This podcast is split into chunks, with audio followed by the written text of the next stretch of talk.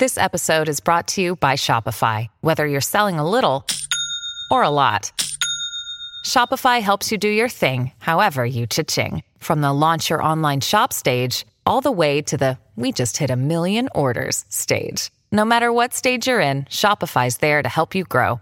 Sign up for a $1 per month trial period at shopify.com slash special offer, all lowercase. That's shopify.com slash special offer. A warm welcome to First Move, my last show before Christmas Day, and therefore a perfect time to say thank you for watching and to send holiday wishes your way. Also, a moment to forget any stock market dismay or the latest Manic Musk tweet display even Sam Bankman Fried's hair disarray, or the World Cup team that may have led you astray. Spend time with your family and friends without delay. And so ends my holiday communique. All that's left is our top story today, and that's Vladimir Zelensky in the US of A. The Ukrainian president expected in Washington for a surprise and historic set of meetings with both President Biden and congressional leaders. He's likely to thank the United States for its support so far but also make the case for more. We'll head to DC in just a moment's time. For now, Sam Bankman Fried on the move too. The former head of fallen crypto exchange FTX set to be extradited to the US from the Bahamas. He faces a stunning array of federal criminal and civil charges in a case that continues to reverberate through the crypto world and beyond. Travel also on millions of people's minds as they rush home for the holidays. A travel nightmare brewing in the United States with a powerful storm set to sweep across the country later this week. And coming up too, the outlook for holiday travel demand and the post lockdown trends with CEO of data and AI driven travel app Hopper and speaking of turbulent trips, US stocks still on track for a rare December drop. But futures today are pointing higher, as you can see, boosted by solid earnings from both FedEx and Nike. And Europe is green like a Christmas tree too, and Asia steadying a little bit after Tuesday's surprise Bank of Japan policy move that could eventually lead the way to rate hikes there. And Tesla bulls too hoping for more than coal in their stocking, a bit of a rebound in store after Tuesday's 8% plunge. Elon Musk saying he will step down as Twitter CEO when he finds someone, quote, foolish enough to take the job. Hmm, that story just ahead too. Lots to get to, as you can see today, but we do begin in Washington, D.C. And President Zelensky set to arrive at the White House for a meeting with President Biden.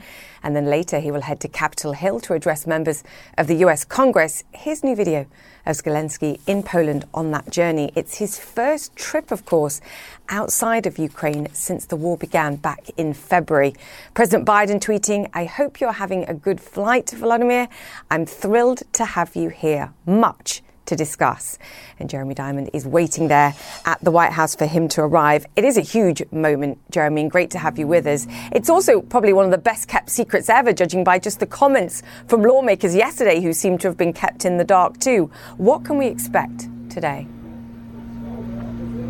Yeah, that's right. This was a dramatic and a highly secretive trip that the Ukrainian president is making uh, to uh, Washington. He is flying, we're told, uh, aboard a U.S. military aircraft to make it to the United States after initially taking a train uh, from Ukraine to uh, Poland uh, and, and then hopping on a plane from there. As you said, this trip has been kept under wraps and it came together quite quickly. In the last 10 days, we're told, U.S. and Ukrainian officials began discussing this trip following a call between President Biden and the Ukrainian Ukrainian president, a trip that U.S. officials said they had hoped Zelensky would eventually uh, make, something that they had been thinking about for quite some time. But a number of uh, security arrangements had to be made, close security coordination between U.S. and Ukrainian officials for this to happen. Today, President Zelensky finally set to arrive in Washington on the 300th day of the Russian invasion of his country. And he's coming here in a, a strong show of solidarity with the United States, which has been Ukraine's number one supporter of military and humanitarian aid, of course.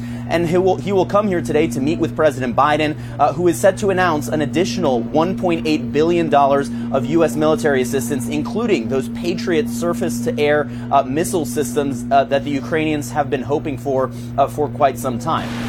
President Zelensky is also arriving at an inflection point, not only as this uh, war heads into a new phase and the U.S., Ukraine look for ways uh, uh, forward on the battlefield and also trying to figure out what the end game here is ultimately, but it's also an inflection point on Capitol Hill. Congress is set to approve an additional nearly $50 billion of additional U.S. Uh, uh, additional military assistance uh, for Ukraine as part of this omnibus spending package. But it's also as Republicans are set to take control of the House, and some key House Republicans have cast doubt on continued U.S. support for Ukraine. So, no question that when President Zelensky arrives here, both during his meeting at the White House, but in particular when he delivers a primetime address uh, to Congress this evening, he will be coming here with a message uh, thanking the U.S. for its support, but also urging that support to continue on uh, as he looks to the future of the war in Ukraine and, of course, the future of the political landscape here in the United States. Yeah, pivotal timing to continue to rally that support. Jeremy, great to have you with us. Thank you. Jeremy Diamond there. And President Zelensky not coming to Washington empty handed.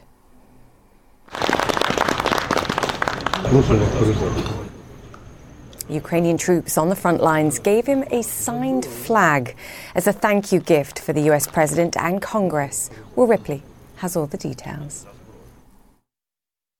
Within hours of Ukrainian President Volodymyr Zelensky tweeting that he was on his way to the United States to meet with the U.S. President Joe Biden, air raid sirens sounded across Ukraine yet again. That's pretty much like every day here in this war torn country.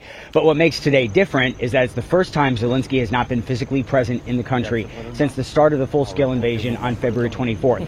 He faces quite a challenge when he goes to Washington for that triumphant announcement with President Biden of billions of dollars in additional defense spending, including those highly coveted by the Ukrainians Patriot Patriot missile defense systems that they hope will be a game changer in this conflict, which has been dragging on around 10 months now. Zelensky has to convince U.S. lawmakers and also NATO that they need to support Ukraine through the long haul, even though there is growing pressure, including from the French President Emmanuel Macron, for peace talks with Russian President Vladimir Putin. Now, the Ukrainians here, while the conversation on the ground in Ukraine is supportive of Zelensky being in the United States, they are also determined to finish this war that Russia started. And that means, from the Ukrainian perspective, reclaiming all territory taken by Russia pre 2014, including Crimea, which was illegally annexed by Russia. That's what started this whole war. From the Ukrainian perspective, they've been fighting Russia for almost nine years now. Now, uh, the West might feel differently. They might feel that Ukraine should try to make some concessions that Zelensky uh, domestically is under a tremendous amount of pressure not to make. But the big challenge for him is as he continues to accept billions of dollars in weapons from foreign countries, and yet the lines have been basically staying relatively the same. Ukraine's not retaking a tremendous amount of territory. They're not losing ground to the Russians either.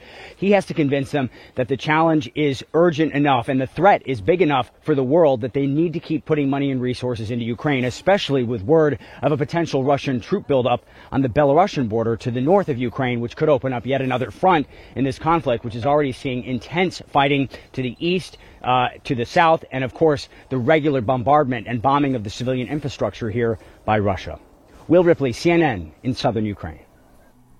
And let's hone in on that angle a little bit. The Kremlin, of course, responding to President Zelensky's trip to Washington, saying that by providing more weapons to Kiev, Western countries are aggravating the conflict. Claire Sebastian has more on the reaction now from Moscow. Claire, and actually, we've heard from President Putin himself not missing an opportunity to paint this as NATO aggression rather than anything else. Yeah, Julia, this is a line that we've been hearing from Moscow now for some months that they believe they are at war not just with Ukraine, but with the West and all of NATO. Obviously, it's in their interest to make that point because it, you know, makes their battlefield defeats look a little less humiliating. But we did just hear from President Putin, as you say, he just wrapped up a big meeting with the expanded board of his defense minister, ministry, a room full of men uh, in, in military uniform. And the, the speech really was uh, doubling down on that line that, that, that, they are at war with NATO. He said uh, that the military potential and opportunities of virtually all the main countries uh, of NATO are being used against Russia. He said that Russia uh, is looking at the equipment being deployed by NATO in Ukraine uh, and building its military accordingly. And the, the speech was also really an exercise uh, in, in sort of touting the expansion of the Russian military, piling unlimited, he said, resources into it. He talked about uh, stepping up the readiness of the nuclear arsenal, new hypersonic missiles, improving the systems even for mobilization, although he did say that he believes that Russia, the Russian army now has enough people with those 300,000 men already mobilized. So he is clearly, even as we see President Zelensky in the United States, potentially willing to discuss what, what an end game might look like, what a path to peace might look like. It's clear that Russia is in the mood for the opposite. Hmm. Claire Sebastian, thank you so much for that update there.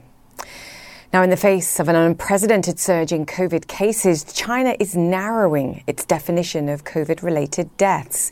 The count will now only include patients who died of respiratory failure directly caused by the virus. That decision raising clear concern that officials are trying to mask the scale of the outbreak and the loss of life. Selina Wang reports from Beijing. China has only reported a few COVID deaths since abandoning its zero COVID policy. But what we see on the ground tells a different story. There is a long line of cars that snakes across this entire area of cars waiting to get into that cremation area. I'm in the parking lot right now and it's completely full of cars. I'm speaking here because there are many, many security guards patrolling this entire area. And I spoke to a man earlier who said that his close friend passed away from a fever, though the hospital didn't say why. He said he's been waiting here for hours and he still has no idea if his friend's body can even get cremated today. And it's not just in Beijing. Social media shows crematoriums and funeral homes around the country overwhelmed. In this funeral home in Jinan, the man is saying it's going insane. Here it is packed with cars, and vans carrying bodies stretch all the way into the distance in front of this crematorium in Shijiazhuang. And families wait and stand in their mourning clothes at this Wuhan funeral home with no idea how long they have to wait before their beloved ones can be cremated. A new study by Hong Kong researchers estimates nearly 1 million people in China could die from COVID if the country doesn't take necessary public health measures, like increased vaccinations. Long lines like these are forming across the country outside of hospitals. In Hangzhou, people wait for hours outside in the cold rain. Crowds form outside of hospitals in Wuhan, ground zero of the original outbreak. This is a COVID designated hospital in Beijing. There's been a steady stream of elderly patients in wheelchairs being led into this hospital. I spoke to a man who's been waiting outside for his elderly family member who he said is very sick with a high fever from COVID, but he said this hospital is running out of bed space. Are you busy? I asked the COVID worker outside this hospital. Yes, extremely busy, he tells me. We even work into the evenings. Did a lot of people die here? I ask. Yes, every day, he says. Is it all because of COVID? Yes, he says, people with underlying conditions. The country's COVID strategy has suddenly swung from one extreme to another.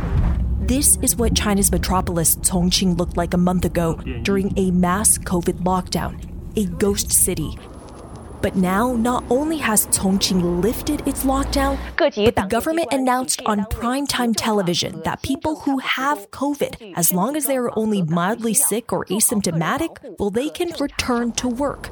But people are still scared to go out. Restaurants and shopping malls in the city barely have any customers. Subways across major cities are eerily empty.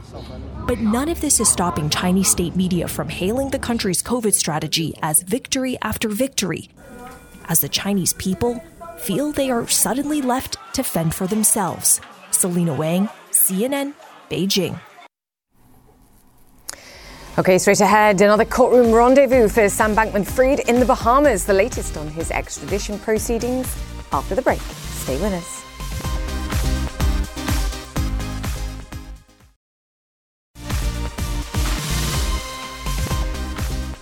Welcome back to First Move. Oh, the third time be a charm for Sam Bankman Fried's extradition. The former CEO of FTX is in court again today after confusion and disagreement between prosecutors and Bankman Fried's Bahamian attorney delayed the process.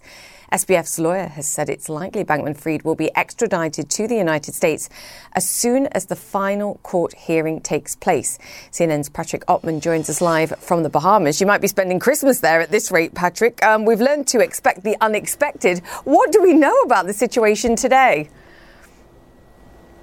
Well, it has felt like a Groundhog Day situation where we every day we expect something to happen uh, that that does not. But we are told that it looks very positive that today will be the day that SBF uh, leaves the Bahamas, uh, leaves on a private flight, certainly a different kind of private flight that, uh, as a former billionaire, he is used to. But he will be, uh, we are told, uh, under uh, the care of U.S. federal agents who will take him to the United States. before that happens, though, there's been some paperwork. and so we understand from Reuters that he has now signed the, the agreement that would extradite him. That has to come before a judge at the courthouse behind me and in a few hours, we are, are, told. And his lawyers have already said here and in the U.S. Uh, that he will ex- accept uh, this deal that will uh, allow him to drop his flight to extradition and, and allow uh, the United States government to remove him to the U.S. Some reports as well from the United States uh, that he's in negotiations uh, with prosecutors in the U.S. to come up with some kind of deal that will allow him to come out uh, of uh, be, be, out on bail. So essentially, uh, that he would be under, we imagine, very strict circumstances, not have to remain in prison like he is currently in the Bahamas at a notorious prison here in Nassau. So things are moving slowly, uh, but in the direction that would appear appear to allow uh, Sam Bankman-Fried to leave the Bahamas, perhaps as early as today. Julia. We shall see. Patrick Oppmann, thank you so much for that, and um, maybe we'll see you tomorrow. No promises. no promises. thank you. Yes. Okay, the Biden administration is pressing pause on rules regarding which electric vehicles will qualify for US tax credits after protests from both Europe and Asia. The government is proposing a $7,500 tax credit per vehicle, but only for models that are assembled in North America and meet demanding conditions on the origins of key components. Some of America's trading partners are calling the rules discriminatory. They are part of President Biden's Inflation Reduction Act meant to speed up the transition transition to cleaner vehicles and boost US production. Christine Romans joins us now. Christine, it's always good to have you on these stories when I am deeply confused. Um, there is a lot going on here, and I know you yeah. and I have discussed this in the past. There's the concern over the requirement for US produced components in order to be able to uh, qualify yeah. for this $7,500. Yeah. There's also, and we've discussed this on the show already with other competitors too, of the likes of Rivian, what qualifies for the future for commercial electric vehicles and whether that gives a huge demand boost to the United States and players here relative to those in, in Europe and beyond. What's going it, on? It's really fascinating. And, and, the bottom line is that in a couple of weeks, you could see even a wider swath of EV uh, EV uh, lines in the U.S. Uh, eligible for a $7,500 tax uh, credit, right? Because they've pushed back some of this rulemaking. So it might mean that there's this window here where more of these vehicles are actually eligible for this um, for this tax credit. You know, recently I sat down with the Rivian CEO and we talked about how the Inflation Reduction Act a big part of it has nothing to do with inflation. It has to do with a big investment and a, and a, and a total strategy shift for how the U.S. incentivizes this transition to a greener future. Listen to what he said. That policy is shifting a lot of people's mindsets in the right way. It's right. driving us to say, how do we more rapidly build localized supply chain for battery? Uh, not just us, every car company that operates in the United States is thinking the same things. So um, I think that's outstanding. I think the the reality as well is this has for a long time been something that's politicized. Electrification or a path to carbon neutrality has been politicized. We're beginning to see that fade, which is really encouraging. So it's not a right issue or a left issue. It's There's been some pushback that you know, it, not all EVs are going to get these great incentives at the outset, and then that's yeah. unfortunate. But what do you say to that? I mean, that's the way the, that's the way the legislation was written. It's just it's a fact. I mean, it's it's going to uh, prioritize d- domestic supply chains for sure, but I think everybody who's serious about you know being in the U.S. market is going to figure out their how to localize their supply chain. Certainly, we are. And localizing the supply chain specifically for, for batteries, right? That has been um, for some of these automakers the the harder um, the harder uh, path here. But th- th- that's what this law is designed to do. It's to incentivize uh, assembly in the United States and more of the battery uh, production to be to be localized, and that's what these automakers are trying to do. Now you've got the Treasury Department moving back a deadline on some of these rules, so we're all trying to understand what that means for consumers in the U.S. Um, who are buying either these delivery vehicles. You you have incentives of up to forty thousand dollars on on a delivery vehicle, a large delivery vehicle, or for cars, seventy five hundred dollars in the U.S. Yeah, and this was what was fascinating to me the what could be up to $40,000 for these delivery vehicles and for a company like Rivian that had announced perhaps that they were oh, going to yeah. start manufacturing and doing deals. I think it was Mercedes in Europe and suddenly were like and perhaps it ties to the economic environment too. Mm. But from from my perspective, why would you bother manufacturing and producing delivery vehicles in Europe, if you're going to see those that want to buy them in the United States get such a huge tax credit, you'd focus on America and producing for the American market.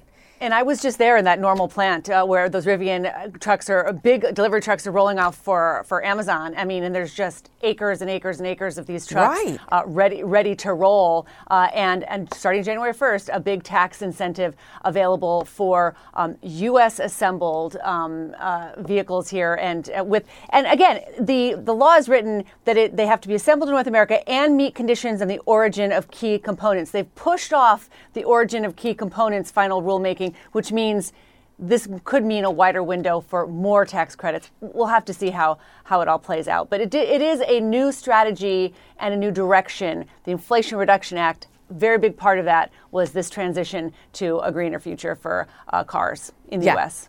Politically named for, for purposes we don't even ah. need to go into, quite frankly, but a huge, huge climate component of this. And I think yeah. in many ways, this is the United States throwing the gauntlet down to, to other regions, in particular the EU, who's also been very focused on this, but at a point, as we're saying, when the United States is subsidizing to such a huge degree for any business that's looking around the world and working out where their supply chains are or beyond, you focus on where the biggest demand kicker is and, and where you get the biggest incentives. It's yeah. good business sense, and that's a problem for, for the likes of Europe.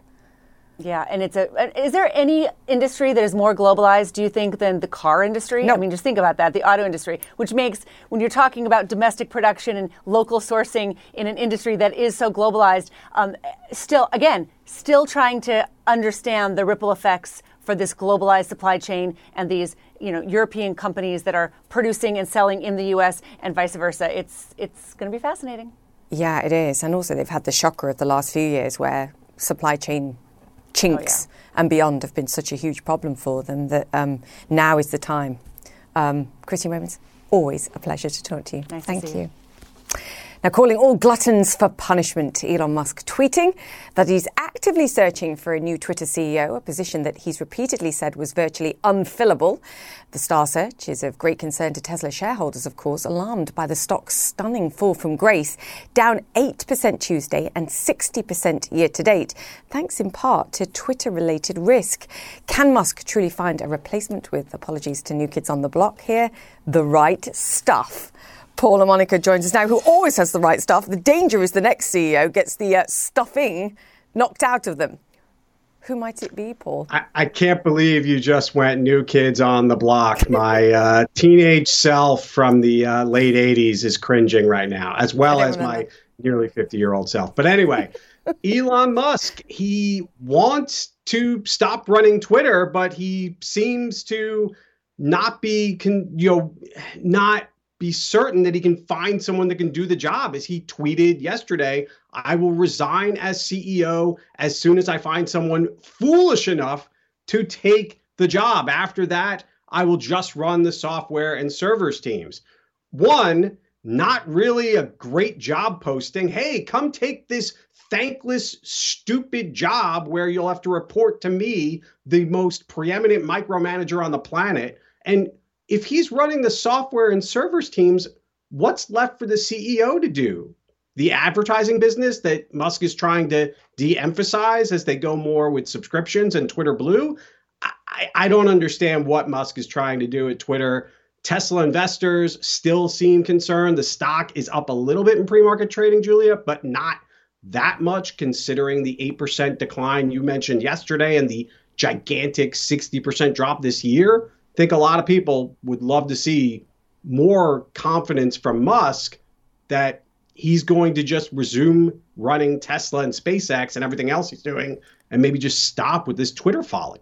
Yeah, and that he can find someone competent to, to turn this around because that is a point that he's emphasized um, on a number of occasions. It's going to take someone with great confidence. Step forward, Snoop Dogg, because he did put a Twitter poll out himself suggesting that he was ready to take the helm. And unlike Elon Musk, it was a big fat yes in response, and it wasn't an insignificant number of people. Yes, over 3 million, I believe, voted in the uh, Snoop poll, and an overwhelming majority, 81%.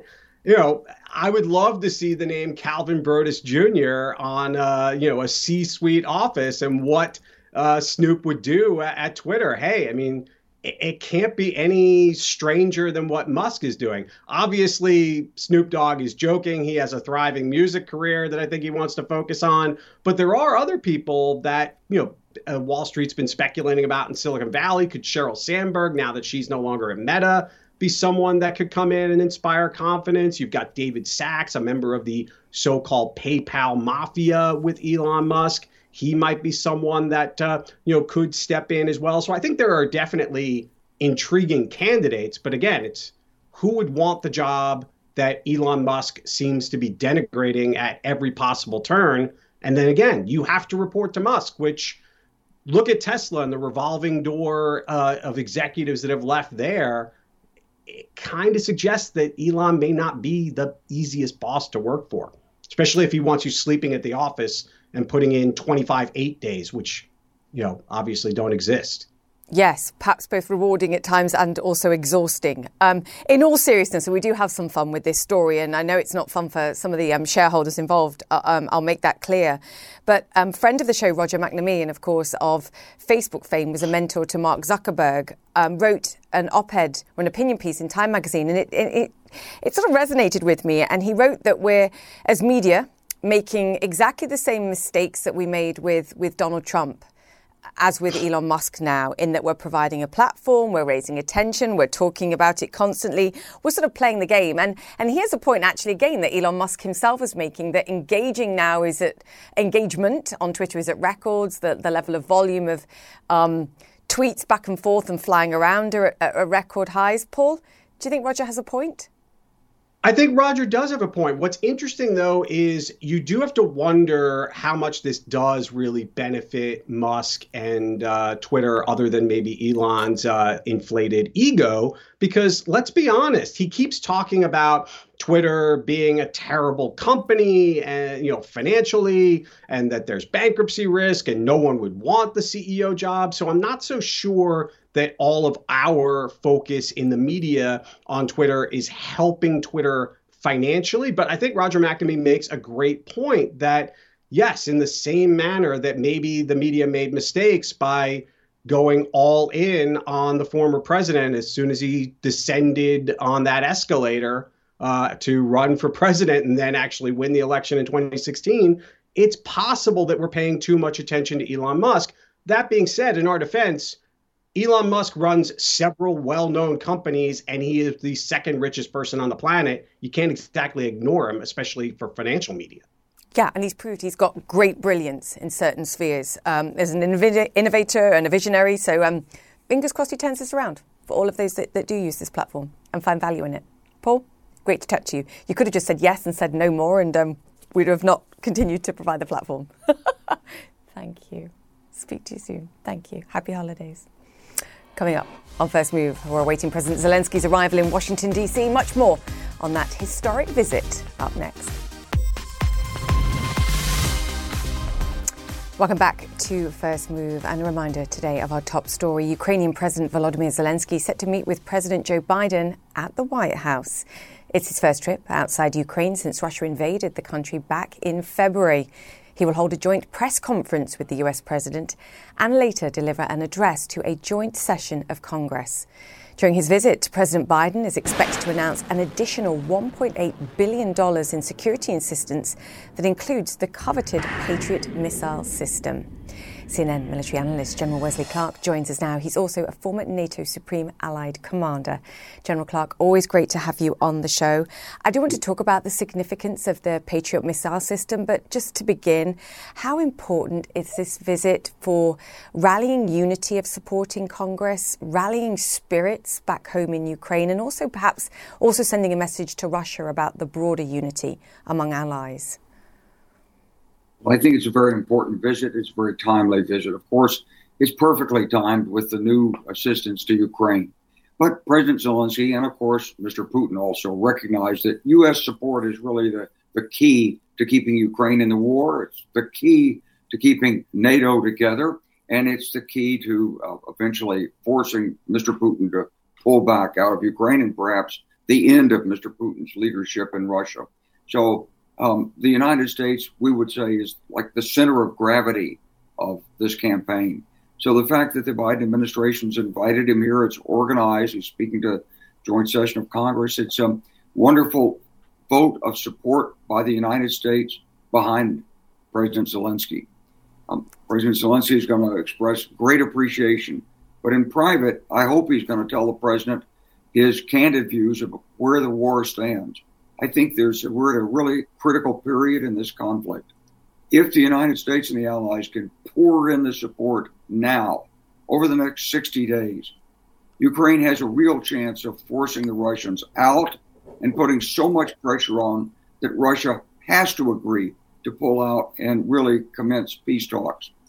if we don't do that, and this drags on and Russia rebuilds its military, we're looking at another significant fighting breaking out in April, May, June, uh, or and into the summer that may not be to Ukraine's advantage. So this is a window of opportunity for us. We need to put those resources in, and that means we need to be taking greater risks of offending Mr. Putin. As you point out, therefore, an incredibly important 60 days. Just put the Patriot missile systems into perspective for us and, and how they would play into what we've seen in recent weeks with the attacks, in particular, on energy and utility infrastructure.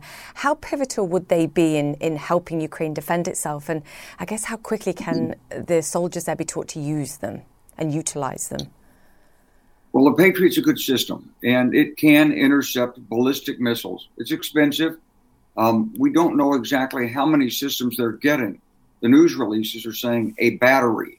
Well, this is would be put in place probably around Kiev, and it would protect in the case of Russia getting the Iranian ballistic missiles in. Pretty expensive to shoot down two hundred thousand dollar drones with a limited supply of million dollar plus Patriot missiles. That might not be effective. If we put in several batteries, a battalion, maybe two battalions. If we could do that, then we'd give much broader coverage across Ukraine. But this is not a countrywide system. This is essentially a long range point defense system with a relatively small ground footprint of protected area, say 50, 70 miles in diameter. So, yes, it can help protect Kiev, but not the rest of the country. You, you wrote a very important, in my humble opinion, opinion piece for the New York Times where you were addressing what you see as a, a sort of fundamental misconception in the idea and in certain quarters, in the US Congress perhaps, but beyond, that um, the United States is in some way doing Ukraine a favor by providing economic support, by providing weaponry. And in, you said, in your view, they're fighting a war in person for the entire international community. And, and at the risk, if they fail, that nuclear proliferation or the message will be sent to, to other countries that giving up nuclear weapons is uh, a very dangerous thing. You you find yourself in a situation that Ukraine now is, having given up their weapons in, in the 1990s. Do you think U.S. Congress, do you think this government understands that? To to circle back to your point about the 60 days and the vital importance of the provision of support in this period. Well, I think the president and the administration certainly understand it, but they're also trying to balance off the risks of potential escalation. Uh, Mr. Putin has been very effective at playing the nuclear card in this. So, um, and the administration has been very skillful at being able to help Ukraine and just come in underneath the nuclear threat. But um, this is getting to be a very tense and important time. Your question is really important. I mean, we've got to go back to the origins of this, to the statements Mr. Putin made a year ago about what his objectives were. Mm. He wants Ukraine. He wants the Baltic states. He wants NATO rolled back. He wants to diminish the United States' role in Europe. This is not just about Ukraine. This is about the future of the international system. And I think Americans have to realize that Ukraine is actually fighting for our values, not just for their own independence, their survival as a nation, but the outcome of this will send a signal to the rest of the world, just as you say. Do you have to have nuclear weapons? If you have them, can you invade people with impunity? It could spark a wave of nuclear proliferation that we couldn't control. It could also spark some devastating collapses of governments in Europe if we don't continue to support and even more strongly Ukraine. Yeah. Um, General Clark, I'll tweet out your um, your New York Times opinion piece because I, I, really valued it, and it's not just a message for Americans to understand. It's I think it's for all of us at, at difficult times. Sir, happy holidays. Yes. Thank you so much for joining us, General Wesley Clark. You too. Thank you. Thank you.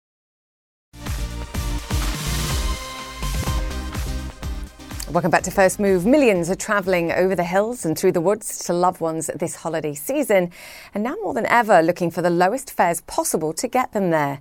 Travel app Hopper is hoping turn, travellers turn to them before they head out.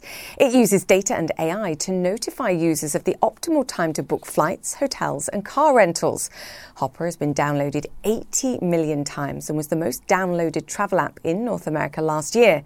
It says it has an 11% share of US third party air travel, and with major investors, including Goldman Sachs and Citi, it's now looking to expand further around the world. And joining us now is Fred Lalonde. He's co founder and CEO of Hopper. Fred, fantastic to have you on the show. Just start by explaining how the technology works and why you're able to predict the best time to book. Absolutely. Thanks for having me. The, the Hopper app has been predicting airfare since uh, 2014. And the way we do it is we actually track all of the shopping. So, what everybody is asking every other website on the planet, every physical travel agency, and we stream all of this data to our data centers.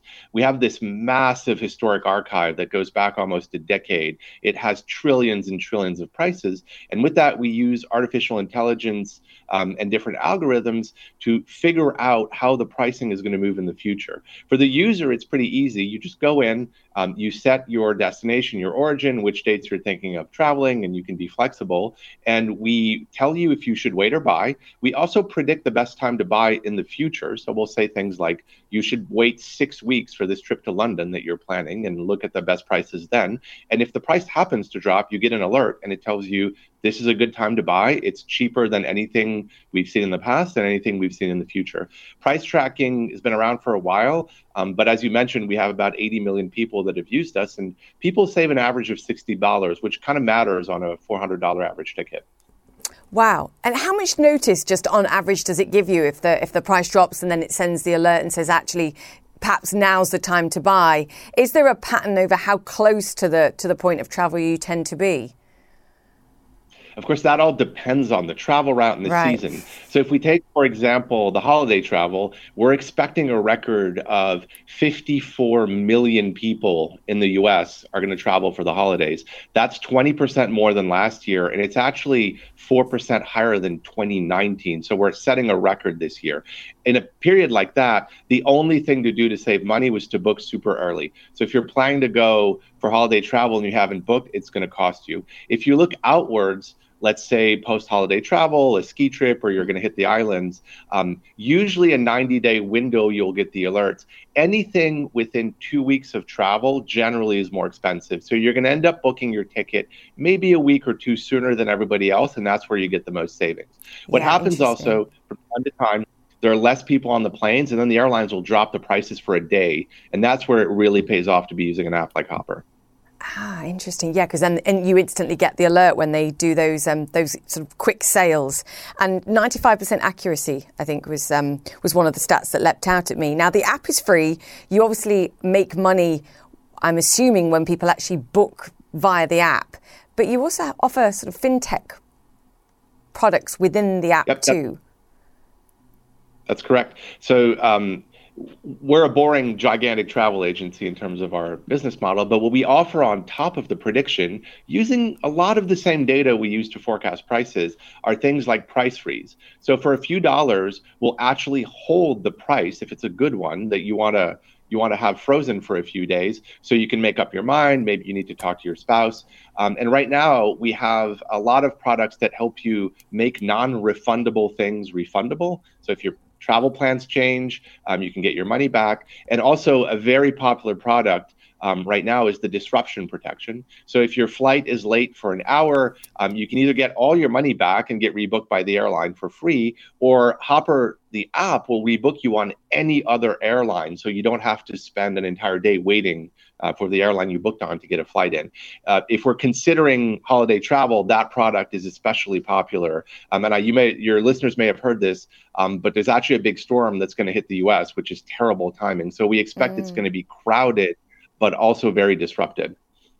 Yeah, and I, I, mean, I read too that the fintech offerings that you provide, as you've just mentioned, a number of them are 70% of the air booking revenue that you're creating at the moment, just to give people a sense of scale. And you don't do advertising, which I think would also um, uh, delight some people, quite frankly, who don't want to be spammed while they're trying to uh, book these things as well, because it's stressful enough. Um, how unique, by the way, is this technology? Because if I look at some of the other big travel apps that we're talking about, for example, Expedia is one that, that instantly comes to mind. But I don't see their kind of offering like this too. So I just wonder whether that sort of almost makes you an acquisition target if they could incorporate your kind of technology. Are, are you um, perhaps open to that? I mean, we're basically building the largest company uh, in the world, and we, we cater to a new generation a lot of our users are under 25 um, and, and they have very different expectations. Expedia is the website that I used when I was young, which is already quite a while ago.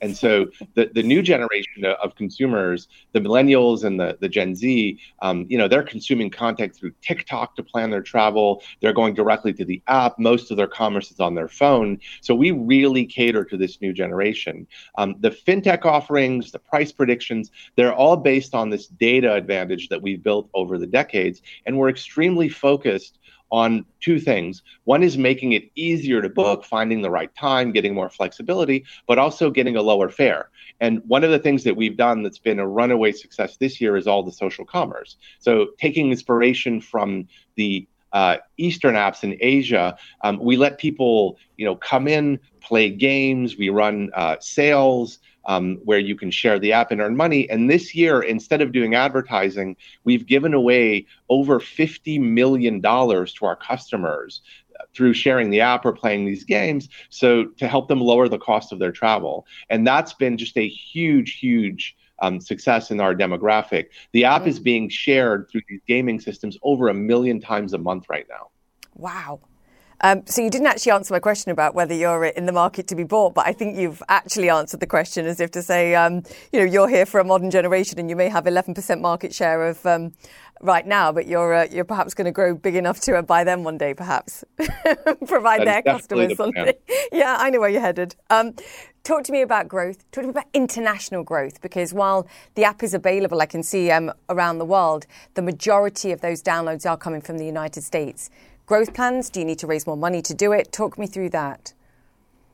So we've grown about 25 fold, 25 times since our pre-pandemic scale. So we we're really a story of innovating through the pandemic. But I think another of the really exciting changes we've had this year is we've gone from about 2% of our business originating outside of North America. And that's how we really define international growth is having international customers, not Americans flying abroad.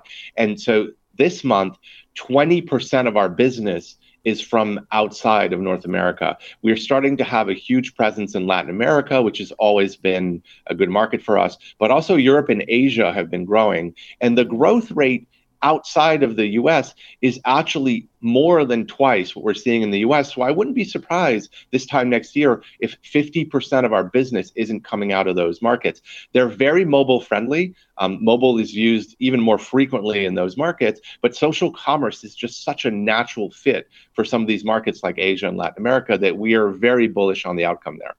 Yeah, and reopening across uh, significant parts of Asia, like China, of course, too, is going to be um, fascinating to see as well. Um, Fred, fantastic to chat to you. Thank you so much, and we will reconvene on this conversation and see how that growth is going. Um, and I know you also plant two trees for every booking that's made um, on the website as well, and I did want to talk to you about that, but um, we've run out of time. We shall reconvene. Fred, happy holidays. Thank you so much. You too. Fred Thank Lalonde there, the co-founder and CEO of Hopper. Great to chat to you.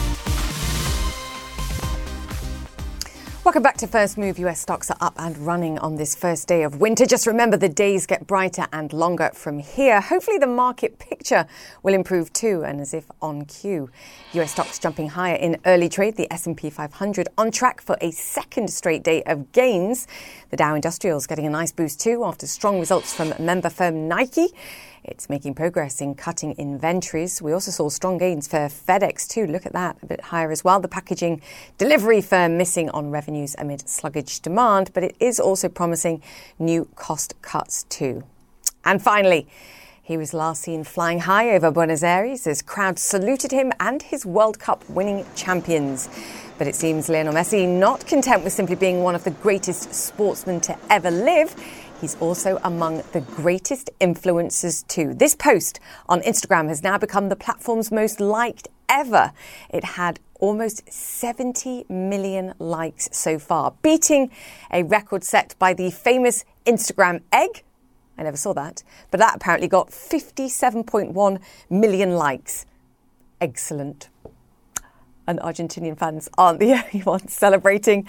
The party raged in Rabat on Tuesday too. The Atlas Lions were given a hero's welcome after finishing fourth at the World Cup. Morocco were the first African team and the first from an Arab country to reach the semi-finals. After topping their group, they amazed World Cup watchers by taking down giant Spain and Portugal in the knockout rounds too. And huge celebrations there, and they deserve it too.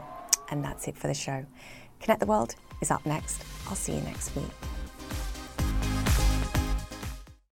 Quality sleep is essential, and that's why the Sleep Number Smart Bed is designed for your ever evolving sleep needs. So you can choose what's right for you whenever you like. Need a bed that's firmer or softer on either side? Helps you sleep at a comfortable temperature, quiets their snores. Sleep Number does that. Sleep better together. JD Power ranks Sleep Number number 1 in customer satisfaction with mattresses purchased in-store. And now, save 50% on Sleep Number limited edition smart beds for a limited time. For JD Power 2023 award information, visit jdpower.com/awards. Only at Sleep Number stores or sleepnumber.com.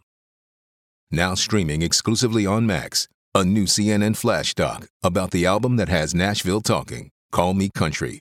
Beyonce and Nashville's Renaissance. Watch it at max.com slash call me country. Max subscription required.